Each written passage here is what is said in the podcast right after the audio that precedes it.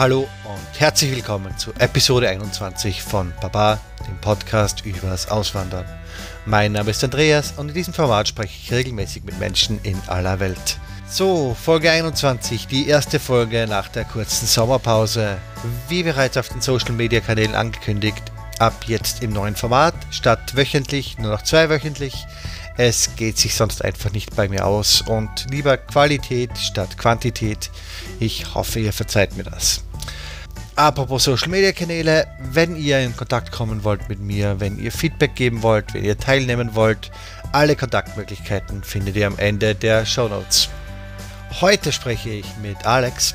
Alex ist in Brüssel, arbeitet dort als Dolmetscher und hat einen Podcast namens LangeFM und wird uns alles erzählen, wie das Leben in der EU und belgischen Hauptstadt so ist.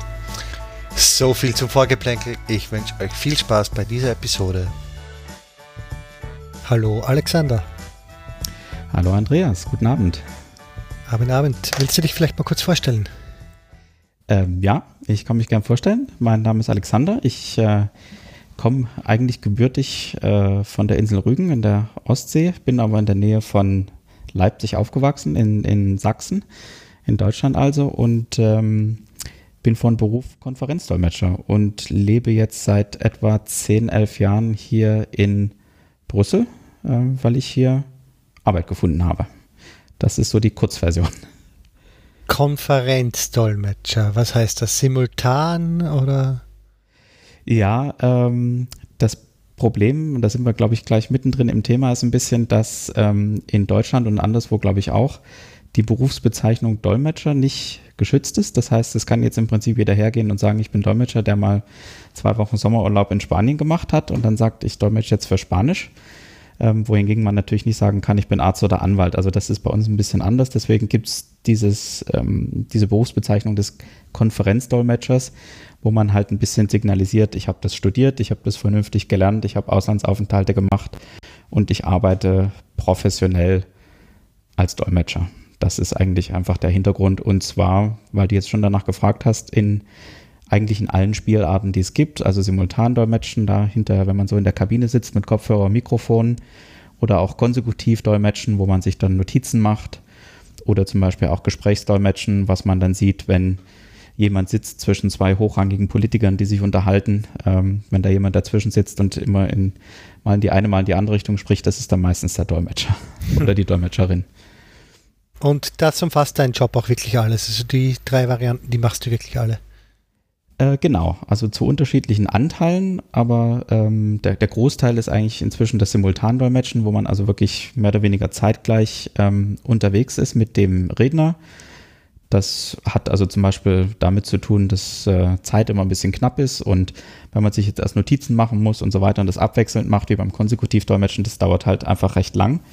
Und die Sache ist auch, dass wir mit sehr vielen Sprachen in Kombination arbeiten, mit den vielen EU-Amtssprachen. Da ist es aus praktischen Gründen halt einfacher, wenn man das direkt simultan macht mit der Konferenztechnik und so. Okay.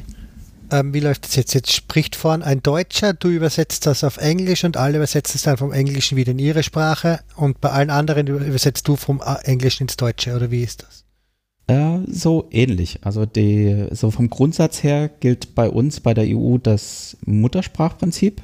Das heißt, wir arbeiten vorrangig in die eigene Muttersprache, in meinem Fall also Deutsch. Und jeder von uns hat dann natürlich unterschiedliche Arbeitssprachen. Also in meinem Fall sind das Englisch, Französisch und Rumänisch ins Deutsche. Das heißt, ich habe dann eigentlich immer Pause, wenn jemand aus Deutschland oder aus Österreich was sagt. Und es ist eigentlich genau umgekehrt. Das hängt aber, wie gesagt, jetzt bei uns zusammen mit diesen vielen unterschiedlichen Sprachkombinationen. Da ist das ein bisschen einfacher, aber es gibt natürlich auch Ausnahmen. Also gerade die, Anführungszeichen, kleineren Sprachen, also beispielsweise Maltesisch, Estnisch, da arbeiten die Kollegen dann auch schon viel in die Fremdsprache, also aus dem Maltesischen beispielsweise ins Englische. Und dann geht es eben so, wie du es gerade gesagt hast, dass jetzt diejenigen, die kein Maltesisch können, so wie ich, wir nehmen uns dann halt das, was sie ins Englische gebracht haben, und setzen das dann weiter um in unsere jeweiligen Muttersprachen. Das geht dann also um einen Umweg. Das nennt sich dann Relais-Dolmetschen. Aber das hat halt auch wieder mit den vielen Sprachen zu tun. Das geht zum Teil nicht anders. Naja, es ist halt langsamer und noch fehleranfälliger, weil du stille Post hast. Es ist ein Ticken langsamer, aber eigentlich nur wenige Sekunden. Das macht jetzt eigentlich keinen so großen Unterschied. Und ich würde jetzt einfach mal behaupten, dass es nicht groß fehleranfälliger ist, weil wir natürlich als Dolmetscher jetzt speziell trainiert sind und dann auch nicht einfach jetzt wie nach dem Stille-Post-Prinzip irgendwas weglassen oder so, sondern wir sind da schon drauf trainiert, da wirklich auch das genau zu machen, sodass da natürlich nicht nichts verloren geht. Sind das wortwörtliche Übersetzungen oder inhaltliche? Das ist ja auch so... Na, das ist eigentlich genau die interessante Frage. Also wir sind ja als Dolmetscher und als Übersetzer keine wandelnden Wörterbücher, so kann man das ganz gut sagen. Also wir übersetzen jetzt nicht Wort für Wort, sondern wir versuchen im Prinzip zu verstehen, was jemand sagt, und dann übersetzen wir halt nicht die Worte, sondern den Sinn. Also versuchen genau das, was der Sprecher zum Ausdruck bringen wollte, in seiner Sprache dann in unserer Sprache wiederzugeben. Und dazu muss man halt zum Teil auch mal ganz andere Wörter benutzen und nicht nur das, was direkt im Wörterbuch steht, weil das natürlich auch schwierig ist. Man kann ja nicht jedes Wort 1:1 auch übersetzen. Das hängt immer ein bisschen auch vom Kontext ab und von der Situation und so weiter. Insofern, wie gesagt, also keine wandelnden Wörterbücher. Aber du musst ja auch die Kultur von der Sprache dann sehr gut kennen, weil in dem Fall, wenn irgendein rumänisches Sprichwort daherkommt, ist es zwar schön, wenn du die Wörter verstehst, aber wenn der Sinn dahinter nicht bekannt ist. Absolut richtig, genau. Es gibt also diese Redewendungen, geflügelte Worte, Anspielungen manchmal auch auf aktuelle Geschehnisse, die jetzt vielleicht nicht so bekannt sind für jemanden, der sich mit dem Land nicht beschäftigt, wie halt Rumänien in dem Fall. Oder was weiß ich, da kommt da mal ein Zitat aus einem Lied oder aus einem ganz berühmten Gedicht, und das kann man dann unter Umständen auch nicht unbedingt 1:1 übersetzen, sondern muss da vielleicht was Analoges finden. Jetzt je nachdem, wie viel Zeit man auch hat oder wie wichtig das jetzt vielleicht gerade ist, muss man dann zum Teil auch ein bisschen kreativ rangehen, ja, auf jeden Fall. Und deswegen ist es halt jetzt auch kein reines Sprachenlernen, sondern wir machen halt dann zum Beispiel auch Auslandsaufenthalte, fahren auch regelmäßig in das Land, lesen ganz viel auch, was passiert. Man liest auch Bücher in der Sprache, um so ein bisschen, oder guckt Filme, um halt den Hintergrund auch besser zu verstehen und die Kultur besser zu verstehen. Wie bist du dann gerade auf Rumänisch gekommen? Weil ein Bedarf da war und du schon auf romanische Sprache sprichst, oder? Nee, das kam eigentlich ganz privat. Also ein guter Freund hat mich damals nach dem Abi da mal gefragt. Er hatte da einen Bekannten an der Hand, der regelmäßig so Studienreisen nach Rumänien organisiert hat. Und das war in dem Fall so eine größere Jugendgruppe, also Jugendliche. Und da wurde noch so ein Aufpasser, Schrägstrich, Fahrer, Schrägstrich, Mädchen für alles gesucht. Und dann habe ich gedacht, ja, dann komme ich halt mit. Hatte nach dem Abitur nichts Besseres vor. Und war so dann das erste Mal in Rumänien gelandet, wusste eigentlich überhaupt nichts über das Land. Ich wusste so ungefähr, wo das ist, und habe dann also das Land kennengelernt, Leute kennengelernt, bin dann auch immer mal wieder hingefahren und habe dann aber eigentlich erstmal aus privatem Antrieb mir gedacht, jetzt könntest du eigentlich auch die Sprache lernen. Ist aber richtig, hatte schon eine romanische Sprache, wie du sagst, nämlich Französisch, was den Einstieg etwas leichter gemacht hat, weil Rumänisch auch eine romanische, also auf Latein basierende Sprache ist. Und dann sagte aber ein Dozent irgendwann mal, naja, also wenn ihr euch jetzt dafür interessiert, vielleicht für die europäischen Institutionen zu arbeiten, das ist ganz gut, wenn man dann so eine kleinere Sprache hat oder die Ostsprachen. Das war damals 2002 oder 2003, also kurz vor diesem großen Beitrittsschub 2004. Ja, und dann habe ich das ein bisschen intensiviert, und das kam dann gerade so eigentlich zur richtigen Zeit und hat sich dann ganz günstig ergeben, dass halt Leute mit Rumänisch auch gesucht wurden, in der Tat. Also war die Jobaussicht da direkt schon da für diese Sprache? Ja, genau. Stärker als für Französisch, was hier relativ viele Leute sprechen im Vergleich. Ja, also es werden eigentlich immer oder wurden eigentlich auch immer schon Leute gesucht, die die großen Sprachen abdecken können, sprich Englisch, Französisch, aber auch Italienisch und Spanisch. Und damals war halt durch den Beitritt dieser vielen Länder natürlich schwerpunktmäßig Leute gesucht, die diese Sprachen abdecken können. Und dann war das quasi so ein bisschen ein Bonus oder ein Vorteil, den man da für sich verbuchen konnte. Ich hatte eigentlich das gar nicht auf dem Schirm. Ich hatte mich so darauf eingestellt, freiberuflich als Dolmetscher und Übersetzer zu arbeiten, was so der übliche Weg eigentlich ist, weil es halt nur noch ganz wenig Festanstellungen auch gibt in dem Bereich. Die meisten sind dann freiberuflich unterwegs. Und dann hatte mich, glaube ich, auch eine Dozentin irgendwie darauf hingewiesen, dass es da so eine Stellenausschreibung gibt. Und dann dachte ich, naja, probiere ich das einfach mal. Das trifft sich ja jetzt ganz gut. Und dann gucke ich mal, wie weit ich da komme. Aber habe mir da im Prinzip keine großen Hoffnungen gemacht. Und das war, glaube ich, ein ganz guter Ansatz, weil ich dann mich selber nicht so sehr unter Druck gesetzt habe. Ja, und dann hat es einfach gut gepasst sozusagen. Und das war jetzt vor 10, 11 Jahren, hast du gesagt? Ja, genau. Ich habe mich da beworben, ich glaube Ende 2005, da war ich noch im Studium und habe halt nur nebenbei so ein bisschen auch gejobbt als Dolmetscher und kleinere Aufträge gemacht und auch Übersetzungen gemacht. Und diese Bewerbungsverfahren sind ja recht langwierig. Also ich habe mich da erstmal angemeldet, dann ist man die ganzen Unterlagen hingeschickt und dann kamen halt so diese Tests und so weiter und dann ging es immer so eine Runde weiter und irgendwann hat es dann geklappt, genau. Und dann habe ich 2007, glaube ich, im Februar habe ich dann angefangen mit der Arbeit, genau. Und seitdem bin ich hier. Du bist aber fix in Brüssel, oder? Du bist kein Wanderarbeiter. Nee, ich bin in der Tat kein Wanderarbeiter, sondern fest angestellt, beziehungsweise verbeamteter Konferenzdolmetscher. Insofern auch permanent hier in Brüssel ansässig, genau. Es gibt den Beamtenstatus auf EU-Ebene?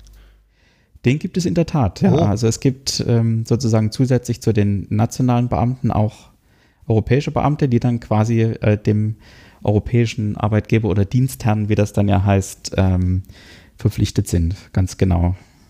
Aber noch nicht auf der Diplo-Schiene, das auch noch nicht. Wir sind jetzt in dem Sinne keine Diplomaten, nein. Also es gibt ja Beamte für alle möglichen Berufe und Berufsgruppen und so weiter. Nee, aber es ist jetzt in dem Sinne keine diplomatische Laufbahn. Ja, Brüssel, wie ist sie, die Hauptstadt? Das ist eine gute Frage.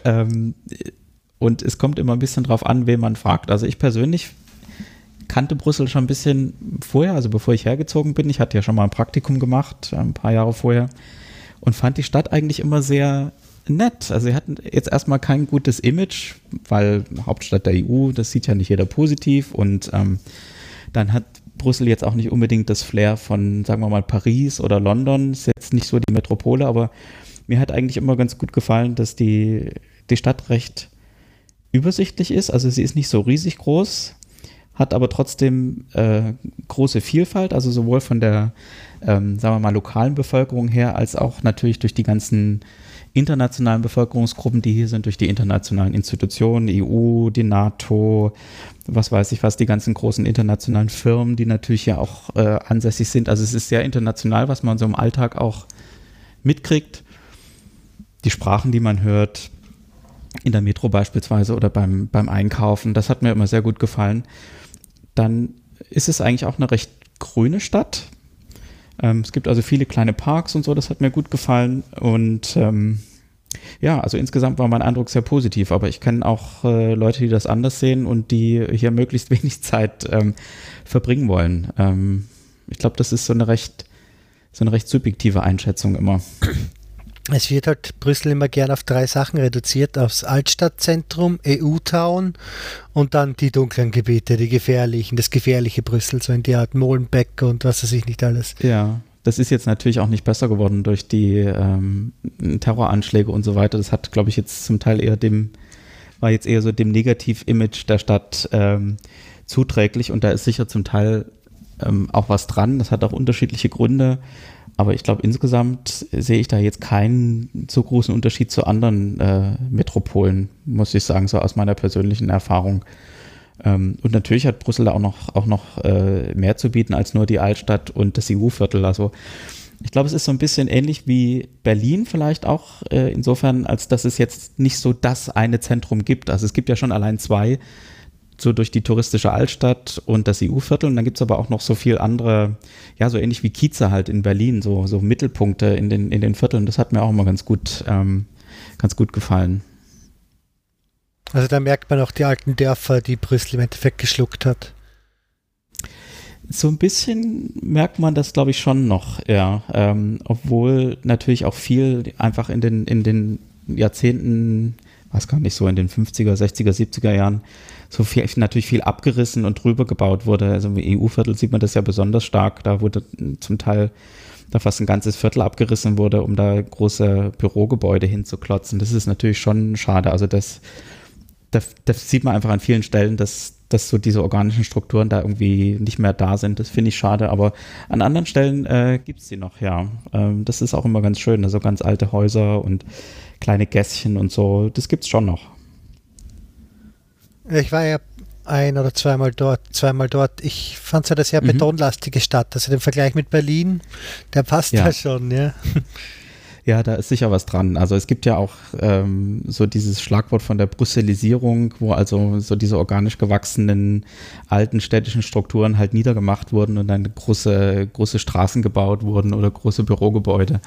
Das ist, glaube ich, schon ein bisschen besser geworden, aber man sieht's schon noch an vielen Stellen, ja. Und es ist halt auch nach wie vor noch eine sehr autofreundliche Stadt durch diesen Innenstadtring, der mehrspurig ist, diese großen Straßen, die zum Teil auch durchs EU-Viertel gehen, und man sieht es halt auch einfach an den Werten für die Luftqualität. Ja? Also das ist zum Teil wirklich ganz, ganz furchtbar, also ganz schlechte Luftqualität. Ja, für mich als Pseudo-Niederländer wäre es unglaublich, nach Brüssel zu kommen und wieder so viele Autos, so viel Beton, so schrecklich. Ja klar, das ist natürlich jetzt ein Riesenunterschied zu, was weiß ich, Den Haag oder natürlich auch zu kleineren Städten da wie Leiden oder so. Ist natürlich schon was ganz anderes, und die Flamen haben, glaube ich, da schon noch mehr von dieser Fahrradkultur oder von diesem Fahrradlebensstil, aber ja, in Brüssel gibt es das auch, aber es ist, man hat da schon ganz schön zu kämpfen. Also ich fahre auch viel Fahrrad hier und ist schon nicht so ganz einfach. Also sich da auch gegenüber den Autofahrern durchzusetzen und so, ist sicher in den Niederlanden ganz anders, kann ich mir vorstellen. Ja, die Flamen. Du bist jetzt ja wahrscheinlich hauptsächlich im internationalen Teil unterwegs. Kriegst du von der Streiterei in Belgien was mit, also die Französisch gegen niederländischsprachigen, die Streitereien, diese ich spreche jetzt kein Französisch mit dir, du musst mit mir flämisch reden? Kommt sowas mal vor? Habe ich jetzt, also natürlich weiß man das irgendwie, gerade wenn man längere Zeit hier lebt, im Alltag ist es mir eigentlich noch nicht so begegnet, muss ich sagen. Ich spreche nur ein ganz kleines bisschen Niederländisch, deswegen benutze ich im Alltag hier jetzt eigentlich vor allem Französisch, wo man halt auch gut mit zurechtkommt. Ich weiß jetzt auch nicht, ob das im Alltag wirklich noch so eine Riesenrolle spielt. Ich meine, es gibt halt bestimmte Vorschriften, die in die Richtung gehen. Also in bestimmten flämischen Behörden gibt es halt ganz strenge Anweisungen. Nein, es muss halt, darf kein Französisch, kein Englisch gesprochen werden, sondern es muss flämisch sein. Will ich jetzt auch gar kein Urteil dazu abgeben. Das hat sicher auch seine Berechtigung. So im Alltag hier in Brüssel habe ich es eigentlich nie als Problem erlebt. Was mir jetzt zusehends auffällt, also zum Beispiel also auch in der Werbung oder so, ist, dass halt Englisch eine immer größere Rolle spielt, weil es vielleicht auch den Eindruck gibt, dass das so ein bisschen neutrales Terrain ist, und dann machen wir halt die Werbung jetzt nicht auf Flämisch oder auf Französisch oder in beiden Sprachen, sondern halt auf Englisch. Das ist mir schon aufgefallen. Ansonsten fand ich das ja immer ganz charmant hier in Brüssel. Ich weiß nicht, ob dir das aufgefallen ist mit den Straßenschildern, wo ja oftmals sozusagen beide Sprachen irgendwie ganz elegant kombiniert sind. Ja, oben Rü, unten Strat. Ja, genau. Ne? Das geht natürlich in vielen Fällen ganz gut. Das fand ich auch charmant. Und manchmal findet man auch so, ja, einfach so nette Wortspiele, auch so mit typischen, so mit diesem, aus diesem alten Brüsseler Dialekt oder so, wo man die Sachen ein bisschen kombiniert. Das finde ich natürlich so als Sprachliebhaber dann auch sehr schön. Aber findet man nicht so oft. Leider. Haben Sie ja Ihr eigenes Französisch? Nicht wirklich, oder? Die Zahlen machen es richtig im Vergleich zu den Franzosen, und das war's dann schon, oder? Das kommt jetzt darauf an, was man unter richtig versteht. Ne, es gibt schon ein paar Unterschiede. Zum Beispiel sagen die Franzosen zu 70, ja, 70. Genau, das meine ich mit und richtig machen. Genau, ja. Also ich finde es einfacher so, aber es ist meine Meinung, genau. Der Belgier sagt dann 70 und so, also ähnlich wie die Kanadier auch. Ich glaube, die belgische Variante des Französischen hat manchmal vielleicht auch so ein bisschen niedrigere Stellung oder schlechteren Ruf verglichen zum Hochfranzösischen, Anführungszeichen, aber ich finde es eigentlich ganz sympathisch, muss ich sagen. Aber ich glaube, das Stellungsproblem hast mit jedem Nicht-Pariser Akzent. Ja, vermutlich. Also da spielen ja, das hat ja eigentlich auch gar nichts mit der Sprache unbedingt zu tun, sondern da spielen ja andere Faktoren immer noch eine Rolle, so sozioökonomische Faktoren und so. Und bei Flämisch versus Niederländisch, muss ich sagen, ist einfach durch die Gewohnheit jetzt so, dass ich die Flamen eigentlich besser verstehe als jemanden aus Amsterdam oder Rotterdam oder so. Naja, das niederländische Sprachraum, also das ist ja wirklich mit Österreich und Deutschland vergleichbar, was auch wirklich die Unterschiede und so weiter betrifft, das wirklich deutlich ist. Aber der französische Sprachraum wirkt sehr, sehr, sehr vereint. Ja, ich glaube, das ist schon etwas homogener, ja. Den Eindruck habe ich auch. Ja, aber Deutschland und Österreich wäre auch ein unheimlich spannendes Thema, davon abgesehen. Das finde ich auch sehr interessant, ja. Welche Hinsicht? Was meinst du? Naja, mich betrifft es in dem Sinne ganz persönlich, weil meine Kinder, die gehen hier auf so eine europäische Schule, wo auch Unterricht in Deutsch angeboten wird. Und die Klassenlehrerin ist halt Österreicherin. Und meine Frau und ich, wir lernen halt so unheimlich interessante neue Wörter dazu, was ich total spannend finde, so aus dem Schulalltag, also das Federpenal und die Jause und das Polster und alles sowas. Ich finde es ja geil, dass du die Betonung schon drauf hast mit Federpenal, das war schon sehr wienerisch, das betrifft. Ja, das hat sich dann wahrscheinlich übertragen, ja, wobei die Lehrerin aus Graz kommt, nicht aus Wien. Ah, okay, sogar meine Gegend, lustig. Ja, genau. Also diese europäische Schule, das heißt, die haben wahrscheinlich so einen Mix zwischen Englisch, Französisch und deutschsprachigen Unterricht, oder wie läuft das?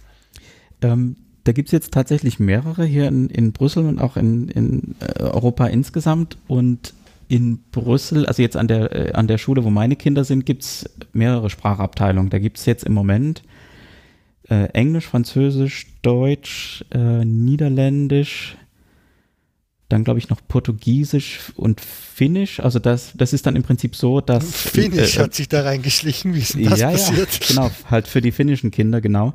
Und da wird im Prinzip mehr oder weniger nach den nationalen Lehrplänen des jeweiligen Landes dann unterrichtet. Für Deutschland, Österreich wird es dann so eine Art Mix sein. Und der Abschluss ist dann halt ein sogenanntes europäisches Baccalaureat, was dann auch von den meisten Unis anerkannt wird. Ja. Und im Falle deiner Kinder ist es jetzt da... Diese Sprachen, also Deutsch, Englisch, Französisch oder noch mehr oder noch weniger aktuell? Also die haben jetzt in dem Fall als Unterrichtssprache halt Deutsch und dann kann man auswählen, was man als erste Fremdsprache haben will und da waren jetzt, glaube ich, standen Französisch und Englisch zur Wahl und da meine Kinder halt hier in einem französischsprachigen Kindergarten waren, in der Kommune vor Ort, haben die halt jetzt auch Französisch. Das heißt, die haben dann auch von der ersten Klasse an schon Fremdsprachenunterricht Französisch jeden Tag. Und später werden dann auch einige Sachfächer, glaube ich, auf Französisch oder in der ersten Fremdsprache angeboten, wie Geschichte, Geografie und so weiter. Also genau, das hätte ich jetzt schon erwartet. Ganz nett. Ja. Aber deine Kinder sprechen also noch kein Französisch. Doch vom Kindergarten, wie gesagt, ja, klar. Vom Kindergarten, genau, ja. Und dann auf dem Schulhof stelle ich mir es immer als eine sehr interessante Mischung vor, wahrscheinlich.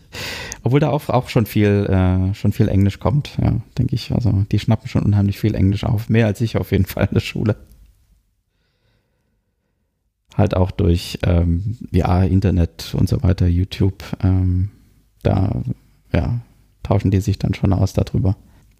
Trotzdem, die Versuchung wäre ja stark gewesen, dann Englisch als erste Fremdsprache zu nehmen. Für die Kinder meinst du? Ja, das stimmt. Wir haben also da schon kurz überlegt, aber wir hatten natürlich zum einen jetzt halt die Situation, dass sie das schon aus der Krippe und aus dem Kindergarten schon hatten, also eine gute Basis hatten, auf der wir auch aufbauen wollten. Und dann haben wir uns irgendwie so gedacht, ja, ich meine, das Englisch lernen sie dann noch früh genug und auch so ein bisschen nebenbei. Und Englisch kommt ja dann auch als zweite Fremdsprache irgendwann noch dazu. Von daher haben wir halt gesagt, ja, dann sollen sie jetzt lieber erstmal mit Französisch noch ein bisschen weitermachen, dann Englisch dazu. Und dann klappt das schon. Und bisher hat sich das eigentlich auch so bewahrheitet sozusagen, zumindest im Moment, ja. Deine Frau spricht auch Deutsch, oder? Genau, die ist auch Deutsche, also wir sind zusammen hergezogen, was eher ein bisschen die Ausnahme ist, so in der internationalen Blase, würde ich mal sagen. Also man hat hier natürlich schon sehr viele so gemischte Beziehungen, also unterschiedliche Nationalitäten. Und da gibt es dann auch so interessante Fälle wie, spanische Ehefrau, estnischer Ehemann, die sich aber in Frankreich kennengelernt haben und dann lange Zeit in Großbritannien gearbeitet haben, was dann so ganz interessante Sprachkombinationen in der Familie ergibt, dass die halt dann, jedes Elternteil spricht die Muttersprache mit dem Kind, dann ist aber die Familiensprache noch Englisch oder Französisch. Also ich finde das super spannend, super interessant, was das so an Mischung auch ergibt. Aber für die Kinder ist das ja echt kein Problem, die kommen ja damit eigentlich super zurecht meistens. Ja, ich glaube, wichtig ist halt, dass die Person konsequent bleibt. Also wenn ich Deutsch mit dem Kind rede, rede ich Deutsch mit dem Kind, Punkt. Dann darf ich nichts anderes machen. Das macht die Situation einfacher, ja. Ich glaube, das sind auch so die Empfehlungen von den Forschern, die sich da ein bisschen damit beschäftigt haben, mit mehrsprachiger Erziehung und so weiter. Ja. Wird, glaube ich, empfohlen. Aber das war bei uns sowieso ganz einfach, weil die Familiensprache halt Deutsch ist. Automatisch, ja klar. Ja, da war jetzt keine große Notwendigkeit, da irgendwas zu überlegen oder so. Das war dann ganz klar. Und deine Bubble, weil du bist ja wahrscheinlich doch sehr in der Expat-Bubble in dem Fall, oder? Ja, gut, also zwangsläufig natürlich jetzt durch die Arbeit. Ich habe aber eigentlich auch immer versucht, so ein bisschen Kontakt hier, es klingt jetzt albern, wenn ich das sage, zur lokalen Bevölkerung herzustellen. Das war mir eigentlich immer wichtig, dass man da ein bisschen so diese Anbindung einfach hat, ein bisschen weiß, was die Leute hier beschäftigt und wie die so drauf sind. Und ich gucke halt ein bisschen, dass ich mich informiere, so über die Politik auch in Belgien, was nicht ganz einfach ist, weil die belgische Politik etwas unübersichtlich ist und auch nicht so einfach zu durchschauen, gerade am Anfang. Und ansonsten haben wir hier ein bisschen Glück gehabt, weil wir so ein ganz gutes nachbarschaftliches Umfeld haben und also unsere Nachbarn hier auch alle schon ganz gut kennen seit einigen Jahren und uns mit denen auch regelmäßig unterhalten oder so. Das klappt halt nicht immer, weil manchmal ist es dann doch ein bisschen anonymer, wenn man in so einem großen Wohngebäude ist oder so. Das hat bei uns eigentlich ganz gut geklappt. Ich würde mich jetzt ganz sicher nicht als Belgier bezeichnen oder so, von der Staatsangehörigkeit sowieso nicht. Man ist halt immer hier jemand, der dazugekommen ist, aber ich finde schon, dass man einfach versuchen sollte, ein bisschen sich zu integrieren, zu gucken, was geht hier los. Und bei mir war es jetzt von den Sprachen her ein bisschen einfacher, weil ich deswegen ja hier bin, weil das mein Beruf ist. Ich fand das halt immer komisch, wenn Leute hier wohnen und sich dann aber keine Mühe geben, irgendwie Französisch oder Flämisch oder Niederländisch zu lernen, sondern halt gucken, ob sie mit Englisch irgendwie zurechtkommen. Das geht inzwischen auch ganz gut, aber ich finde es halt irgendwie ein bisschen schade irgendwie. Bist du so ein Stammtischgeher, so ein deutschsprachiger Stammtischgeher, sowas? Nee, eigentlich überhaupt nicht. Wobei, was ich ganz gern mache, ist so also es gibt hier zum Beispiel natürlich auch so eine EU-Twitter-Blase, also so Leute, die irgendwie sich über EU-Fragen, Stichwort Brexit zum Beispiel, halt viel austauschen über Twitter. Und wir machen dann manchmal halt so Treffen in einer Kneipe ums Eck, was dann natürlich letzten Endes auch wieder ein Stammtisch ist, ja. Aber ich bin jetzt nicht so der typisch deutsche Stammtischgeher, wo dann irgendwie über keine Ahnung, also ja aus einer bestimmten, sagen wir mal, aus einer bestimmten Perspektive her über Politik gesprochen wird. Also vielleicht eher etwas konservativ oder so, keine Ahnung. Ja. Aber gerade die Möglichkeit an deutschen Kontakten muss ja gigantisch sein in Brüssel. Also mit den Deutschen und Österreichern, das ist schon wirklich eine Anzahl an Menschen auch dort in der Stadt auf relativ kleinen Raum. Ja, auf jeden Fall. Ich habe jetzt die aktuellen Zahlen gar nicht hier, aber das sind schon ziemlich viele Leute und das ist auch interessant zu beobachten. Jetzt nicht nur für die Deutschen und die Österreicher, sondern überhaupt für diese ganzen Länder-Communities, wie eng die dann auch zusammenstehen. So, das ist ganz interessant. Es gibt in Brüssel zum Beispiel auch noch eine internationale deutsche Schule, die also auch, glaube ich, einen deutschen Träger hat. Und dann wohnen natürlich auch ganz viele Familien, die ihre Kinder da hinschicken, da auch direkt um diese Schule rundherum. Und dann gibt es dann so quasi so Cluster.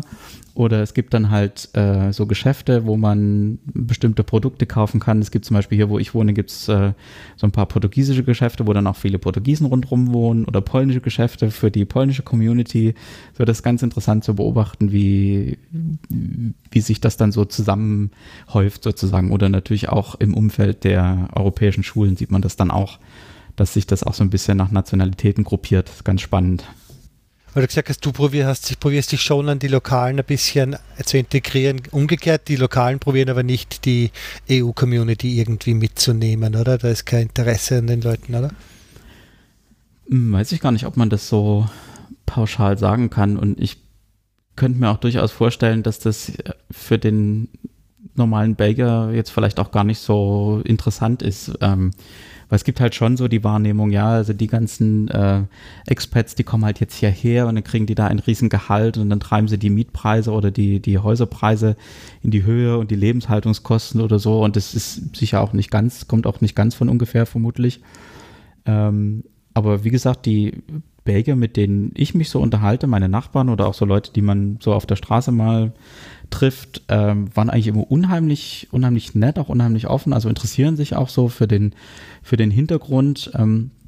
Und wir haben jetzt gerade auch hier bei uns in der Straße halt, gibt es jedes Jahr so eine Art Nachbarschaftsfest, was auch direkt von der einen belgischen Familie organisiert wird und mal angeleiert wird. Und die waren dann schon noch interessiert und fragen, ja, wo kommt ihr her und was macht ihr so und wie ist denn das bei euch? Also ich habe jetzt eigentlich nie so die Erfahrung gemacht, dass es da wirklich so eine grundlegende Ablehnung gibt oder so. Das habe ich eigentlich nicht so wahrgenommen. Aber klar, man muss dann halt, wie ich gesagt habe, man muss auch ein bisschen selber Interesse dann zeigen und auf die Leute zugehen und halt jetzt nicht sagen, ja, ich bleibe jetzt halt nur in meiner Blase und gehe halt jetzt nur in die deutschen Geschäfte und unterhalte mich nur mit Deutschen und gut ist, ne? Also das würde wahrscheinlich theoretisch auch gehen, aber ich fände es halt furchtbar. Die meisten von deinen Kontakten da in dem Fall sind jetzt aber dann relativ stabil im Vergleich zu dem normalen Expat-Job. Ist es normal, dass man 10 Jahre dort ist, so wie du, oder? Eher ja. Das kommt ein bisschen drauf an. Ich denke, bei den europäischen Institutionen ist das schon eher normal. Also gerade die jetzt halt wirklich eine feste Stelle haben, die bleiben dann auch lang, weil halt dann, wie gesagt, die Kinder auch hier in dem Schulsystem sind und so weiter. Ja, und ich denke, viele sind auch einfach hier, weil ihnen natürlich in erster Linie die Arbeit Spaß macht, ganz klar. Und zum Zweiten, weil sie sich dann irgendwie doch auch ganz wohlfühlen oder vielleicht jetzt hier über die Arbeit dann einen Partner kennengelernt haben, sowas in der Richtung. Aber man hat das schon auch oft, dass gerade jetzt die Expats, die halt bei einer privaten Firma arbeiten, dass die halt manchmal auch gar keine Wahl haben, sondern dass sie halt wirklich nur 2, 3 Jahre hier bleiben und dann werden sie halt wieder woanders hingeschickt. Und dann geht man natürlich, denke ich, an diesen Aufenthalt auch ganz anders ran und ist vielleicht da ein bisschen zurückhaltender, jetzt richtig Wurzeln zu schlagen oder tiefe Freundschaften zu knüpfen und so weiter. Also das haben wir so im Freundeskreis auch schon ein paar Mal gehabt und gerade am Anfang, wenn man das jetzt noch nicht so gewohnt ist, nimmt es einen dann schon auch mehr mit, wenn jetzt wirklich gute Freunde wegziehen und dann vielleicht auch relativ weit wegziehen nach 2, 3 Jahren, wenn sich so eine Freundschaft dann gerade erst mal entwickelt hat sozusagen. Also das finde ich dann schon schade. Also da gibt es, denke ich, einfach so 2 Gruppen quasi. Also die sich wirklich hier für längere Zeit eingerichtet haben und die halt, denke ich, von vornherein auch wissen, okay, ich bin jetzt 2, 3 Jahre hier, vielleicht kann ich dann noch mal ein Jahr länger bleiben, aber dann muss ich eigentlich weiterziehen. Das gibt es schon auch. Ist dein Dortbleiben noch an den Job gebunden? Würdest du dir einen anderen Beruf in Brüssel suchen, wenn das jetzt aus irgendeinem Grund bei der EU jetzt nichts mehr ist? Ah, das ist eine gute Frage. Ja, ich denke schon, dass ich mir was anderes suchen würde. Also wir haben uns jetzt hier schon eingelebt und niedergelassen und wie gesagt auch Freundschaften geschlossen. Und der große Faktor, glaube ich, bei den Familien ist halt wirklich, wenn die Kinder dann einmal auch an der Schule sind und ihren Freundeskreis haben, dann ist die Hemmschwelle, denke ich, schon höher, dann einfach zu sagen, oh ja gut, jetzt klappt es halt mit dem Job nicht, dann ziehe ich jetzt nochmal woanders hin. Ich denke, ich würde dann schon versuchen, hier was anderes zu finden oder so. Habe ich aber jetzt noch nicht so drüber nachgedacht. Aber der Plan ist sozusagen schon so im Hinterkopf, jetzt erstmal hier zu bleiben, bis die Kinder soweit mit der Schule fertig sind und dann halt mal zu gucken, was so kommt. Ja. Oder auch nicht. Wobei deine Kinder durch die internationale Schule wahrscheinlich ja trotzdem viele Freunde auf die Art verlieren werden. Ja. Weil eben viele Diplomatenkinder dabei sein werden. Das stimmt, ja. Und an den internationalen Schulen hat man natürlich schon so die Fluktuation, ja, auf jeden Fall. Also das ist dann für die Kinder sozusagen auch schon mal so ein Lernprozess relativ früh, dass sowas halt auch passieren kann, ne? Also dass dann jemand wieder wegzieht oder ja, woanders hin muss, ja, auf jeden Fall. Hast du jetzt eigentlich auch viel mit nervösen Briten zu tun, also die vielleicht auch im EU-Umfeld arbeiten und jetzt gerade ein bisschen, mein Chef? Ja. Also ich habe natürlich auch da persönliche Kontakte, ja. Ich weiß nicht, ob nervös da das richtige Wort ist. Also die meisten, die ich kenne, die sind einfach richtig, richtig sauer und richtig enttäuscht, weil das sind natürlich Leute, die jetzt tendenziell eher für den Verbleib in der EU gestimmt haben oder gestimmt hätten. Manche sind ja zum Teil auch schon so lange hier, dass sie dann gar nicht mehr mit abstimmen konnten. Ich glaube, nach 15 Jahren oder so. Ja, okay. Nach 15 Jahren verliert man, glaube ich, das Wahlrecht in Großbritannien, wenn man nicht im Land wohnt. Und kann dann, glaube ich, auch konnte bei dem Referendum auch nicht abstimmen. Das weiß ich jetzt nicht hundertprozentig, aber da gibt's so eine Regelung, ja, genau, und so, dass viele halt jetzt auch mit den Konsequenzen leben müssen und aber selbst gar keinen Einfluss auf die Entscheidung hatten, was natürlich auch extrem frustrierend ist. Und es ist ja ein Thema in den Brexit-Verhandlungen, ne? Was passiert jetzt eigentlich, jetzt nicht nur mit den EU-Beamten, sondern überhaupt auch mit den Briten, die halt überall in der EU leben, das sind ja ziemlich viele. Und da gab es jetzt zum Beispiel für die, die halt bei uns arbeiten, gab es schon Ansagen, ja, wir kümmern uns da drum und ihr arbeitet ja für die EU und jetzt nicht für also das ist jetzt nicht unbedingt an eure Nationalität geknüpft. Insofern befürchtet jetzt, glaube ich, niemand, dass es hier irgendwie so eine Massenarbeitslosigkeit gibt, weil das sind ja schon dann ziemlich viele Leute, auch ein paar tausend. Aber es gibt einfach eine extrem große Unsicherheit, was passiert, zumal man ja auch immer sehen kann, dass die Verhandlungen jetzt vielleicht nicht so laufen, wie sich viele das vorgestellt haben, auf beiden Seiten. Also insofern ja, also starke Frustration, Ärger und halt auch dann einfach so die Unsicherheit, weil man jetzt doch nicht hundertprozentig weiß, was passiert. Und es gibt natürlich auch ganz viele, die sich jetzt bemüht haben um eine belgische Staatsbürgerschaft zum Beispiel. Viele sind ja auch schon länger hier, also dann ist es jetzt, glaube ich, theoretisch auch von der nicht so schwierig, diese Zeit, die man jetzt hier verbracht hat, anerkannt zu bekommen, weil ich weiß jetzt nicht genau, was die Anforderungen sind, aber man muss halt eine bestimmte Zeit in Belgien gelebt und gearbeitet haben und so weiter. Und ich glaube, sie erlauben die Doppelstaatsbürgerschaft, oder? Das ist gut möglich, ja. Das weiß ich jetzt nicht, kann aber sein. Aber es sind da viele halt jetzt da auf der Suche und viele haben natürlich irgendwie einen ausländischen Partner, wo man dann die Möglichkeit hat, da die Staatsbürgerschaft anzunehmen.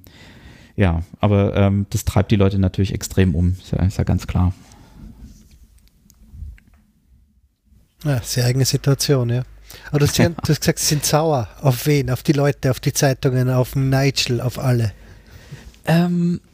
Ja, ich glaube gar nicht mal unbedingt auf alle, die jetzt für Leave gestimmt haben, also für den Brexit, sondern ja, also gibt ja so diesen blöden Spruch, man ist mit der Gesamtsituation unzufrieden. Ich glaube, das trifft aber zu in dem Fall, weil wenn man sich jetzt die Sache mal genauer anguckt und auch ein bisschen in die Geschichte guckt, sieht man ja auch so ein bisschen, wo das herkommt, ne? Also das heißt ja jetzt nicht, dass alle Briten super zufrieden waren mit der EU und jetzt eben nur für Brexit gestimmt haben, weil irgendwie Proteststimmung war oder was auch immer. Also ich meine, das sind so viele Faktoren drin und klar, man kann natürlich auch über die britischen Medien da einiges sagen, gerade über die Tabloids und deren Berichterstattung, ob das jetzt auch eine Rolle gespielt hat, ja, sicherlich, aber ich glaube, der Zorn entlädt sich schon so an den Hauptverantwortlichen, ja, so an den Medien und UKIP und Konsorten, ja, auf jeden Fall.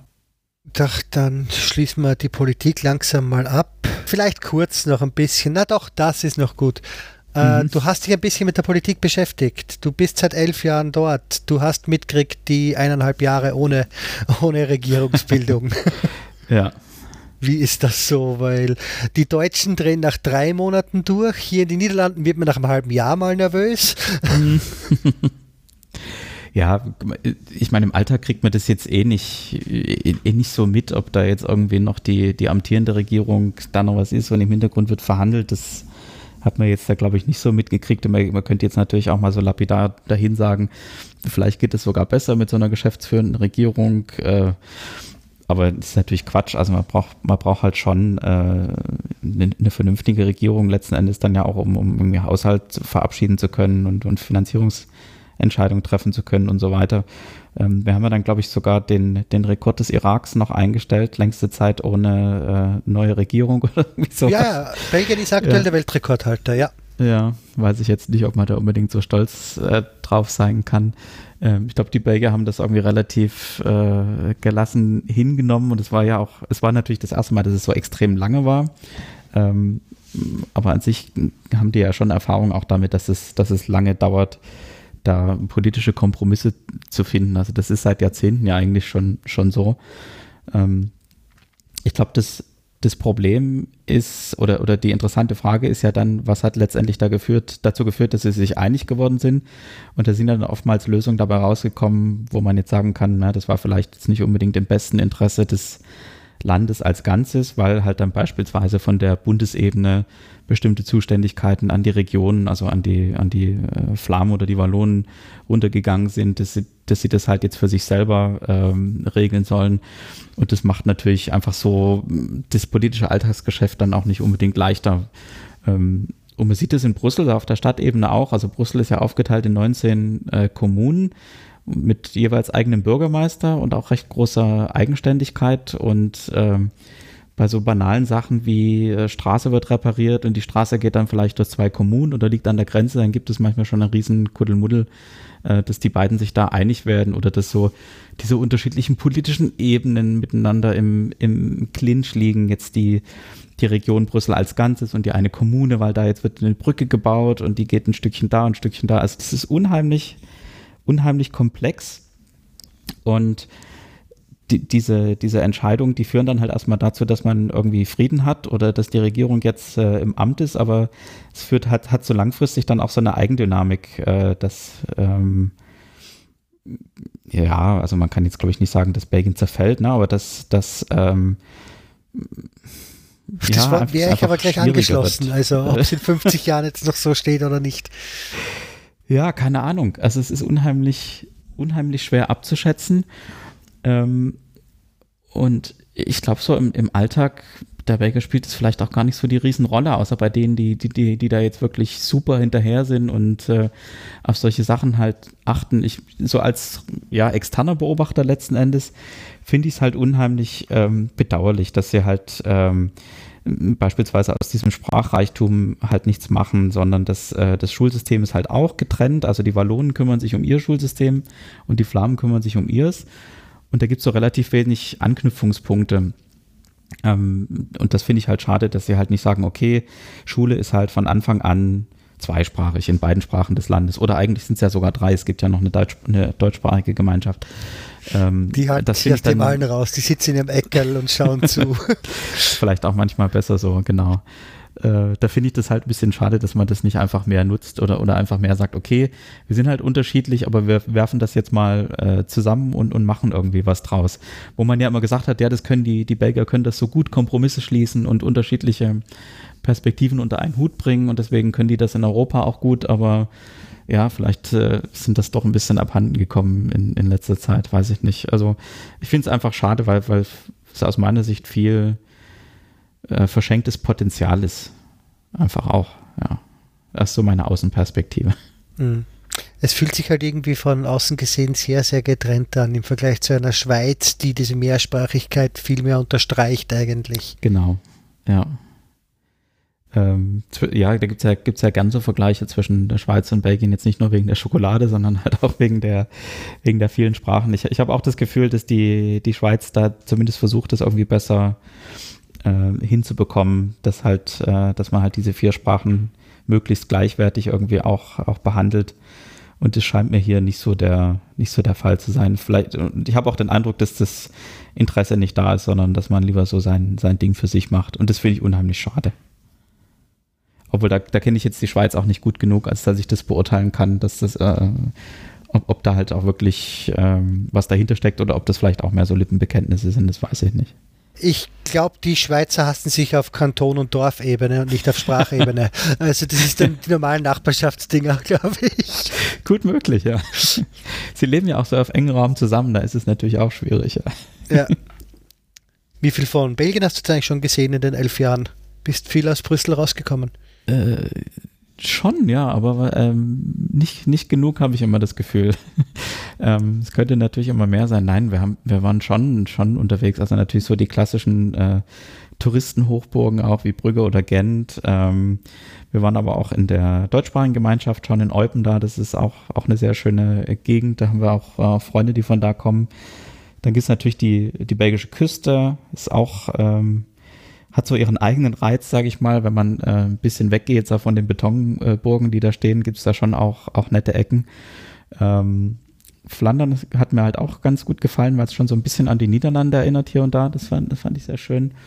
Und Südbelgien dann so Richtung Luxemburg ist eigentlich auch toll. Also hat tolle Berge, kann man auch schön klettern, gehe ich jetzt nicht, aber vielleicht so wandern, ja, und einfach auch schöne Gegenden. Doch, also wir versuchen schon noch ein bisschen rumzukommen, finde ich auch wichtig.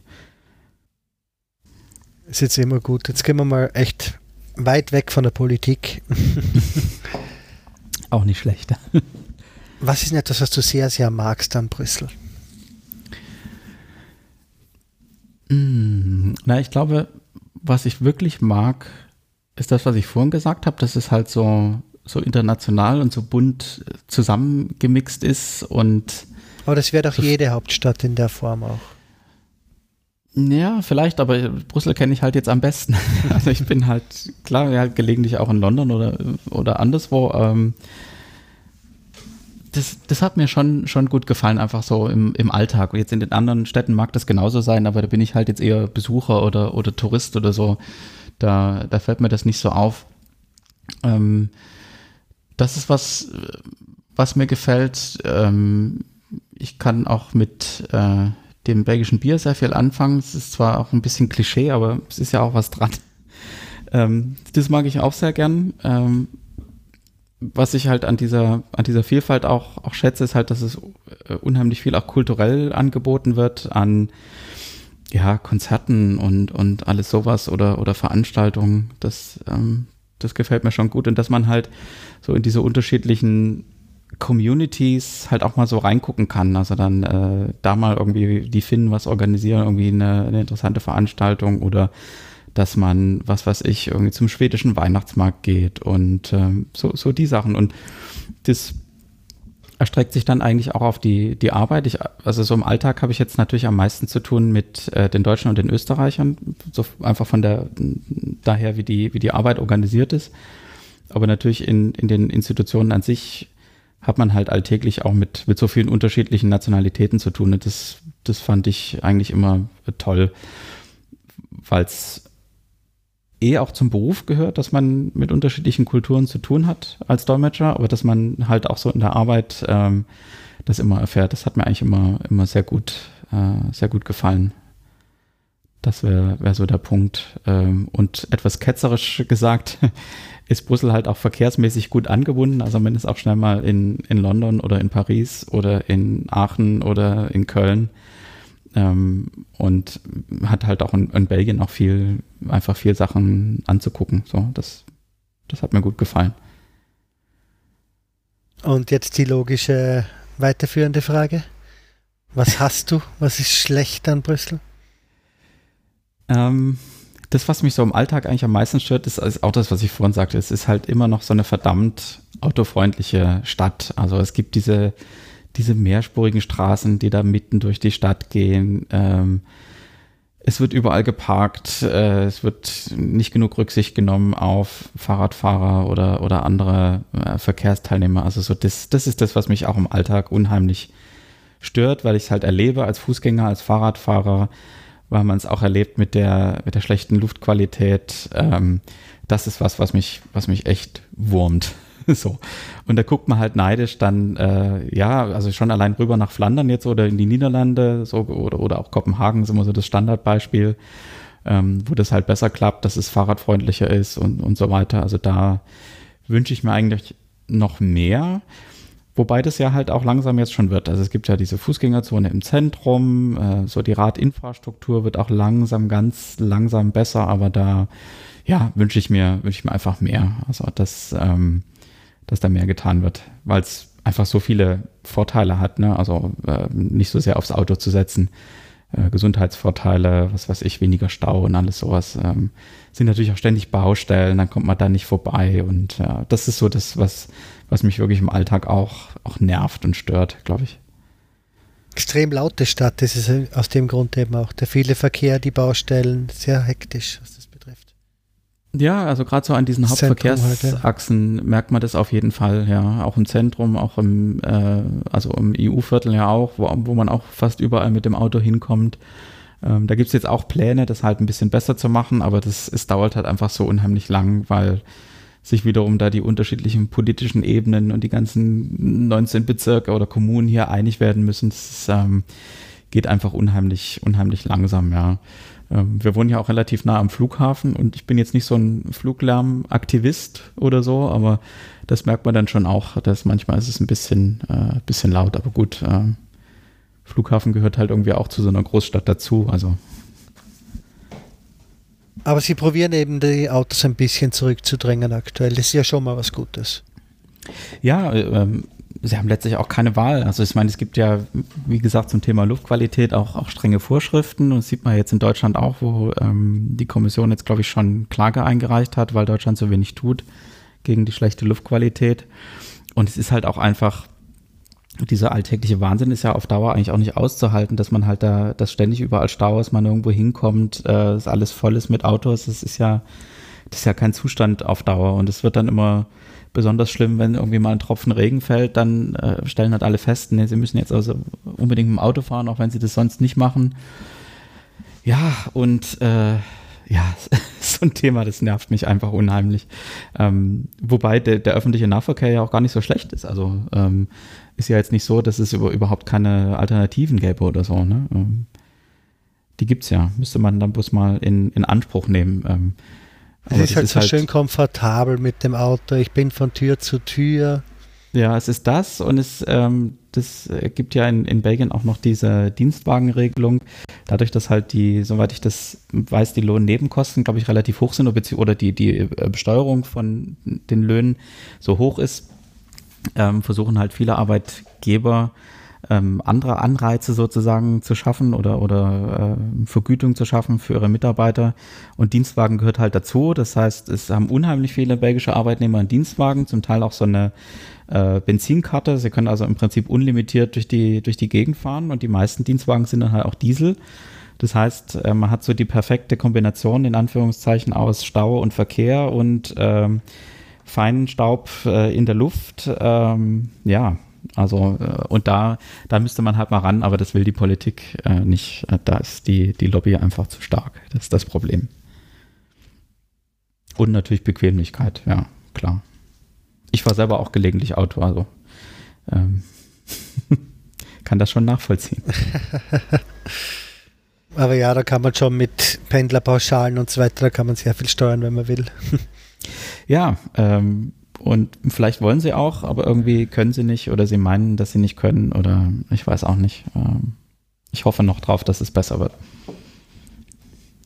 Also der Staat an sich wirkt sehr träge, alles was das betrifft, weil er so viele Kompromisse, so viele Streitereien, es geht was weiter, ja. Aber sehr langsam. Ja, und ich denke halt auch, dass ein Hauptgrund oder ein wichtiger Grund dafür ist halt, dass einfach so viele unterschiedliche Beteiligte dann immer mitreden wollen oder mitreden müssen und das einfach macht es einfach unheimlich langwierig. Ja, genau. Es gibt ja immer dieses berühmte Beispiel da mit dem Freihandelsabkommen mit Kanada, mit dem CETA, wo halt das kleine wallonische Parlament dann auch noch zustimmen musste und dann halt erstmal nicht zugestimmt hat und noch Zugeständnisse sich erkämpft hat, was in dem Fall ganz gut war, weil es, glaube ich, zu einigen Verbesserungen geführt hat, aber es zeigt halt, dass, ja, wie kompliziert die belgische Politik ist. Du hast jetzt in Deutschland nicht wirklich viel gearbeitet, gell? Du bist mehr oder weniger direkt nach dem Studium rüber. Schon, ja. Also ich habe neben dem Studium immer so ein bisschen freiberuflich noch gearbeitet, aber im Prinzip ja fast direkt nach dem Studium hierher gekommen. Also großartig vergleichen kannst du das nicht. Du bist sowieso in einem speziellen Arbeitsklima natürlich. Allerdings, ja. Also ich habe jetzt wenig, also eigentlich gar keine Vergleichsmöglichkeiten mit einem normalen Job in Deutschland, in Anführungszeichen. Nee, da habe ich jetzt nur ein bisschen Einblick in die Freiberuflichkeit aus eigener Erfahrung, beziehungsweise jetzt auch von den Kollegen, die ich halt kenne, die in Deutschland arbeiten. Aber sonst keine Erfahrung am eigenen Leib, sozusagen. Jetzt doch nochmal ganz kurz zurück auf dem, wenn wir eh schon im Berufsleben sind, weil 2, 3 Sachen hätte ich zudem nämlich noch dazu. Wie lang arbeitest du dann an einem Stück? Also wenn du wirklich diese Live-Dinger machst, eine Live-Übersetzung, diese Simultangeschichte, wie lange kannst du das machen, bevor du sagst, ich brauchst eine Pause, das Hirn ist voll? Das ist eine schöne Metapher, ja. Wir sind immer mindestens zu zweit in der Kabine, manchmal auch zu dritt, je nachdem, wie viele Sprachen abgedeckt werden müssen. Und so die Richtzeit ist eigentlich eine halbe Stunde, dass man sich nach einer halben Stunde abwechselt, weil dann halt, ja, wie du so schön sagst, das Hirn voll ist oder matschig ist oder je nachdem. Manchmal, wenn es halt jetzt auch eine sehr, sehr technische Sache ist, wo man sich wirklich nochmal extrem konzentrieren muss, dann kann es manchmal auch schon vorher sein. Ja, aber so 30 Minuten sind ein ganz guter Richtwert. Und dann machst du wieder 30 Minuten Pause oder irgendwelche kleinen Tätigkeiten, oder? Na, ich bleib schon einfach nebendran sitzen. Ich höre auch weiter zu, genau. Weil Dolmetschen halt auch Teamwork ist. Das heißt, wenn die Kollegin jetzt, was weiß ich, vielleicht kommen jetzt ganz viele Zahlen, irgendwelche Statistiken, dann schreibe ich ihr das so ein bisschen auf, nur als Gedächtnisstütze, falls irgendwas, also damit da nichts verloren geht, dann kann sie da einfach mal auf den Zettel gucken oder wenn so viele Namen kommen oder so, dann unterstützt man sich schon und es hängt dann halt auch wieder mit den Sprachen zusammen. Wenn ich jetzt zum Beispiel der Einzige bin in der deutschen Kabine, der jetzt Rumänisch kann, muss ich natürlich immer aufpassen, melden sich jetzt die rumänischen Delegierten gerade zu Wort, dann muss ich natürlich sofort meinen Einsatz haben und muss ja dann auch ungefähr wissen, worum ging es eigentlich gerade in der Sitzung. Also ich kann jetzt nicht einfach eine halbe Stunde rausgehen und Kaffee trinken oder den Kopfhörer weglegen und Kreuzworträtsel lösen. Das geht halt nicht. Ich muss schon mit der Aufmerksamkeit zumindest noch mit einem Ohr dabei sein und das mitverfolgen. Und ja, früher hat man, glaube ich, noch relativ viel gestrickt nebenbei oder sowas oder Kreuzworträtsel gemacht. Heute gibt es halt Sudoku oder was weiß ich. Aber es darf halt nicht zu kognitiv anstrengend sein, weil man ja immer noch mit einem Ohr zuhören muss. Und du redest, während du zuhörst, oder? Also wenn du jetzt in einer aktiven Rolle bist, dann ist es wirklich gleichzeitig, dann ist es so. Genau, also es ist ungewohnt natürlich, weil man ja als Kind beigebracht kommt, dass man andere Leute ausreden lassen soll und nicht einfach weiter plappert. Aber in dem Fall geht es ja nicht anders. Ist auch gar nicht unbedingt so Hexenwerk oder so. Man muss einfach am Anfang erstmal diese kleine Hürde überwinden, dass man halt zuhört und gleichzeitig spricht. Da gibt es aber im Studium dann auch Übungen, mit denen man das bewerkstelligen kann und mit denen sich das automatisiert. Und ich glaube, wie das so genau jetzt so gehirnmechanisch, kognitiv funktioniert, hat, glaube ich, auch noch keiner rausgekriegt so richtig. Aber es geht halt irgendwie und Leute machen es ja auch jeden Tag. Und es macht auch Spaß. Also man hat schon auch manchmal so diese Flow-Situationen, wo es halt irgendwie quasi einem so mühelos kommt und sich so mühelos anfühlt und dann macht es schon auch echt verdammt viel Spaß und dann gibt es halt andere Tage, wo man sich wirklich unheimlich Mühe geben muss. Manchmal ist man ja auch einfach nicht so fit irgendwie vom Kopf her und dann ist es halt etwas mühsamer. Aber es ist auf jeden Fall sehr, sehr abwechslungsreich. Das ist eigentlich das, was mir immer am besten gefällt, dass man mit so unterschiedlichen Leuten zu tun hat, aber auch mit so unterschiedlichen Themen. Und bei uns ist es halt auch die ganze Bandbreite, also von Landwirtschaftspolitik, Fischereipolitik, Umwelt, Verkehr, Zoll. Also es ist wirklich irgendwie alles dabei und das hat mir immer total gut gefallen. Finde ich immer schön, dass man sich in so unterschiedliche Bereiche auch ein bisschen reinarbeitet und da auch mal Sachen mitkriegt, die man sonst jetzt nicht so mitkriegt. Das fand ich immer klasse. Und es bleibt auch irgendwie hängen. Also es ist nicht nur Durchzug, sondern du merkst auch was davon. Ja, also so ein bisschen was bleibt schon hängen, aber das merkt man schon, wenn man sich mit Dolmetschern unterhält, so das nicht das Kurzzeitgedächtnis, aber so das Gedächtnis ist schon auch durchlässig, in dem Sinne, dass, wenn du mich jetzt fragen würdest, was hast du letzte Woche gearbeitet, dann müsste ich auch schon erstmal kurz überlegen, in was für Sitzungen ich da unterwegs war. Dadurch, dass es halt so viel ist und ständig was Neues ist, geht da manches auch erstmal durch, da muss man dann kurz überlegen, aber so diese Eindrücke, die man mitbekommt, die bleiben schon hängen, ja, und manchmal sind es auch wirklich unheimlich interessante Sachen, die bleiben dann schon auch hängen, ja, auf jeden Fall. Und man kommt halt auch manchmal so an Orte, wo man normalerweise auch nicht hinkommt. Also ich habe auch schon in Schlachthöfen gedolmetscht oder was weiß ich, irgendwie im Hamburger Hafen da irgendwie an so einem Terminal. Also das ist schon auch schön, auf jeden Fall. Jetzt von dem Job aus oder von der Freelancerei vorher? Nee, das war jetzt tatsächlich vor allem durch meinen jetzigen Job. Ah, okay, also wenn es auf Reisen gehen, kann es auch sein, dass dich mitnehmen. Okay. Genau, ja, also wir sind schon auch unterwegs. in meinem Fall jetzt ist es halt mit Deutsch, dann vor allem in Deutschland und in Österreich. Da gibt es dann halt manchmal irgendwie so Informationsbesuche oder auch Kontrollen, ja, Audits, dass halt geguckt wird, ist das also jetzt vom Tierschutz oder von der Hygiene alles in Ordnung da in dem Schlachtbetrieb oder dieser Erdbeerbauernhof da, ist das alles in Ordnung, wird da sauber gearbeitet oder man ist halt in irgendwelchen Ministerien und da werden dann Unterlagen geprüft und Abschlüsse und sowas. Ja, nee, das ist, gibt's schon auch, also wir sind schon auch unterwegs, ja. Also jetzt nicht, nicht nur Straßburg, das machen jetzt die Kollegen vom Parlament, da bin ich jetzt nicht. Also die Dolmetscher, die beim Europaparlament arbeiten, die müssen halt dann auch einmal im Monat nach Straßburg diesen ganzen Reisezirkus mitmachen. Also es ist jetzt nicht nur so, ist jetzt nicht unbedingt so das Jet-Set-Leben, würde ich sagen, wie man sich das vielleicht vorstellt, sondern es ist auch einfach, ja, einfach viel Routine und dass man halt irgendwo mit muss, auch wenn man jetzt den Sinn vielleicht nicht unbedingt einsieht. Aber ja. Ich glaube, dass du die Straßburg-Geschichte nicht machen musst, stört dich wahrscheinlich nicht so, oder? Dass du das nicht einmal im Monat umziehen musst? Nee, überhaupt nicht. Es ist halt auch nicht besonders familienfreundlich, wenn man jeden Monat eine Woche weg ist. Es ist einfach, es schlaucht unheimlich. Also kriegt das ja so von Freunden und Kollegen auch mit. Ja, macht eigentlich keinen Spaß. Zumal das ja auch Sitzungen sind, die man genauso gut auch hier machen könnte, aber das ist wieder ein anderes Thema. Hat ja nur politische Gründe, diese Geschichte.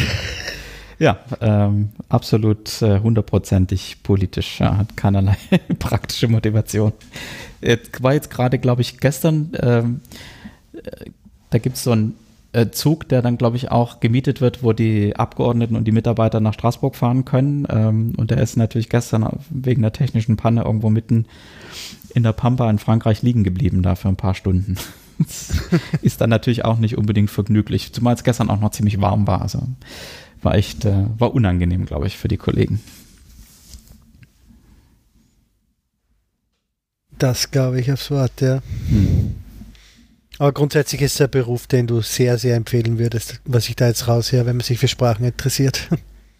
Naja, da könnten wir jetzt nochmal eine ganz andere Diskussion aufmachen, nämlich die, ob irgendwann die Handys und die Apps irgendwie den Dolmetscher ersetzen. Dann gibt es ja schon einige Sachen, so Google Translate und dergleichen.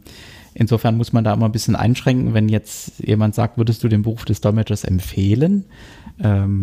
Jetzt so als Beruf an sich würde ich es auf jeden Fall empfehlen, weil es mir halt unheimlich Spaß macht, weil man was mit Sprachen machen kann, mit anderen Kulturen, mit anderen Menschen und durch diese unheimlich große Themenvielfalt. Aber es gibt halt schon auch Leute, die sagen, naja, ich würde das jetzt meinen Kindern nicht unbedingt empfehlen, denn durch künstliche Intelligenz und was weiß ich nicht alles, maschinelles Lernen, hat sich das irgendwie in ein paar Jahren erledigt. Also das sehe ich jetzt noch nicht so ganz.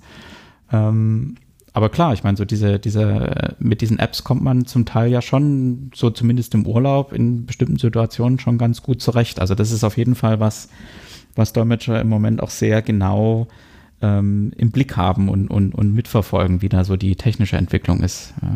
Sind wir schon etwas beunruhigt, würde ich sagen. Okay. Ich hätte glaubt, dass du bietest ja doch einen sehr guten Zusatzservice im Vergleich zur maschinellen Übersetzung. Eben was Kontext, was Zusammenhänge und so weiter betrifft. Ja, ich denke auch, dass wir auf jeden Fall noch viele Vorteile haben gegenüber den Maschinen, halt einfach so durch dieses Zwischenmenschliche sozusagen. Aber ich denke, das sehen wir auch alle so. Das Problem ist halt im Moment, es ist schwer abzusehen, wie schnell die technische Entwicklung jetzt passiert und wie weit die technische Entwicklung noch geht. Ob es halt wirklich möglich ist, dass diese künstlichen Intelligenzen dann vielleicht auch diese Untertöne raushören können oder was weiß ich, dann vielleicht auch durch Video-Input irgendwie Gesichtsausdrücke noch mit einspeisen können. Keine Ahnung, also im Moment kann ich mir das eigentlich nicht vorstellen, weil ja vieles auch von dieser ganzen zwischenmenschlichen Kommunikation wirklich so intuitiv funktioniert und sich vielleicht jetzt auch gar nicht so richtig beschreiben lässt oder in so einen Algorithmus abbilden lässt, aber da bin ich jetzt auch, sind wir, glaube ich, auch alle so ein bisschen skeptisch oder vorsichtig geworden vielmehr, weil wir halt dann doch auch durch bestimmte technische Entwicklungen so ein bisschen überrascht worden sind oder dann gedacht haben, oh, das ist jetzt ja doch interessant, dass die das jetzt auch schon können, die Apps.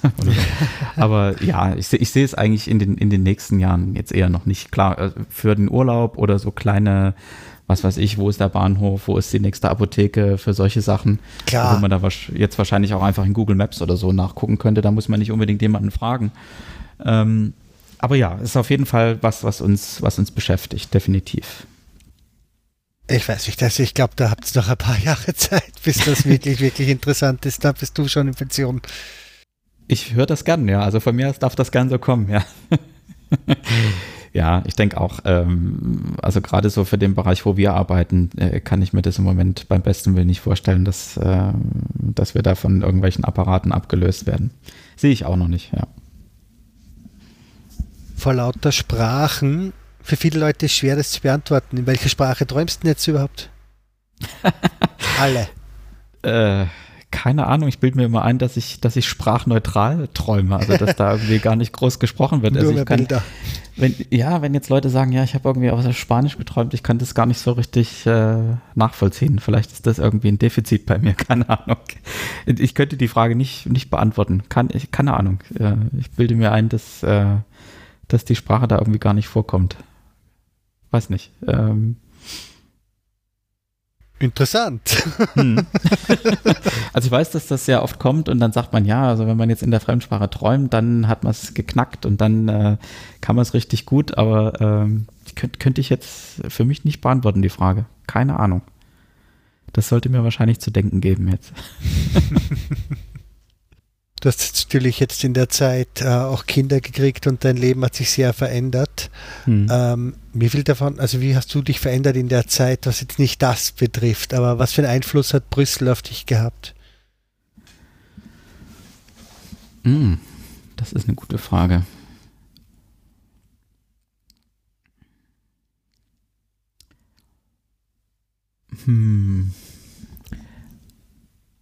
Also ich würde erstmal sagen, dass die Arbeit, denke ich, mich schon beeinflusst hat. Ich war eigentlich immer sehr proeuropäisch eingestellt und fand das auch immer unheimlich faszinierend, die ganze Europäische Union und so weiter. Das hat sich jetzt eigentlich eher noch verstärkt durch die Arbeit. Also von daher, denke ich, bin ich da in die richtige Richtung gegangen. Ob jetzt Brüssel so als Stadt mich verändert hat, da müsste ich direkt ein bisschen drüber nachdenken.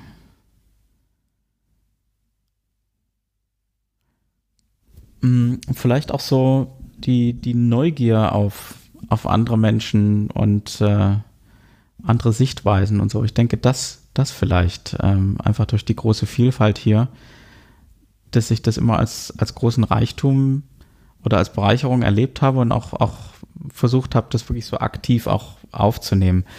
Ansonsten weiß ich nicht mit dem verändert. Das ist auch schwer zu sagen für mich, weil als wir hergezogen sind, dann wenige Monate später ist auch mein Sohn geboren. Dann war wahrscheinlich entweder das der größere Einfluss, also die größere persönliche Veränderung, oder es kam dann alles so ein bisschen zusammen, weil es eben fast zeitgleich passiert ist. Das weiß ich gar nicht. Auf jeden Fall eine interessante Frage, aber weiß ich nicht, ob ich das jetzt so direkt beantworten kann. Wenn wir jetzt einfach mal Klischees und Vorteile nehmen, gibt es den Standard-Brüsseler überhaupt? Wahrscheinlich gibt es 5 Standard-Brüsseler. So als so der Stadtcharakter. Keine Ahnung, mag schon sein, dass es den gibt. Ja, ich glaube, der Brüsseler mag auch so die Vielfalt, mag auch so das Bunte und so ein bisschen das Absurde, also was man auch so ein bisschen als sich von Belgiern vielleicht immer vorstellt. So, ja, ich weiß nicht, ich tue mich immer schwer mit so Verallgemeinerungen oder so, der typische Belgier, der typische Brüsseler, keine Ahnung. Ich denke mir dann immer, dass da vielleicht andere Sachen ausschlaggebend sind. Ich kann auch so mit dieser ganzen Ossi-Wessi-Sache nicht so sehr viel anfangen. Ich hatte in meiner Generation in Deutschland immer das Gefühl, dass da andere Sachen eher eine Rolle spielen. Also, dass man dann vielleicht eher mal Unterschiede merkt zwischen jemandem aus Hamburg und jemandem aus München oder jemand aus Köln und jemand aus, was weiß ich, aus Dresden oder so. Obwohl das jetzt auch wieder Ost-West ist, aber weiß nicht, ob du weißt, was ich meine. Also ich denke, das sind dann einfach andere Sachen ausschlaggebend. Alter und was weiß ich, so das Umfeld, in dem man aufgewachsen ist oder die Sachen. Ja, tu mich da schwer. Ich weiß nicht, wie nimmst denn du das wahr jetzt in den Niederlanden? Hat dich das verändert oder bist du jetzt niederländischer geworden oder sowas in der Richtung? In mancher Hinsicht sicher, vor allem weil es ja auch als eines der Vorteile, eines der Klischees ist die Direktheit auch. Also das nicht mehr unbedingt sugarcoden, sondern sagen, das ist schlecht, weil. Also solche Dinge habe ich mir schon angewöhnt, ja. Hm. Naja, das stimmt. Ja, vielleicht ist man als Deutscher dann auch, wird man dann auch ein bisschen weniger direkt oder forsch, wenn man hier in Belgien lebt, wo es ja doch ein bisschen anders ist, ja auch eher ein bisschen freundlicher und so. Das sind vielleicht auch Sachen, die mir auch positiv aufgefallen sind hier, dass man, wenn man jetzt irgendwie in Laden geht oder so, auch einfach mal so ein bisschen Smalltalk machen kann oder so. Da hatte ich immer das Gefühl, dass man das in Deutschland eher nicht so macht. Ich weiß nicht, ob das vielleicht an mir liegt oder dass ich es einfach früher jetzt nicht so versucht habe und jetzt halt eher mache. Aber jetzt, ja, das weiß nicht, das fand ich irgendwie nett. Vielleicht hat mich das auch ein bisschen verändert. So, dieser Smalltalk, so das ist einfach so im Alltag so ein bisschen der soziale Schmierstoff quasi. Das vielleicht, ja. Aber ich bin sicher ein bisschen weniger direkt geworden. Das hat aber vielleicht auch mit der Arbeit zu tun. Da muss man sich ja dann auch ein bisschen einfügen, wenn man jetzt so mit unterschiedlichen Kulturen zusammenarbeitet. Das hat man dann schon im Bewusstsein,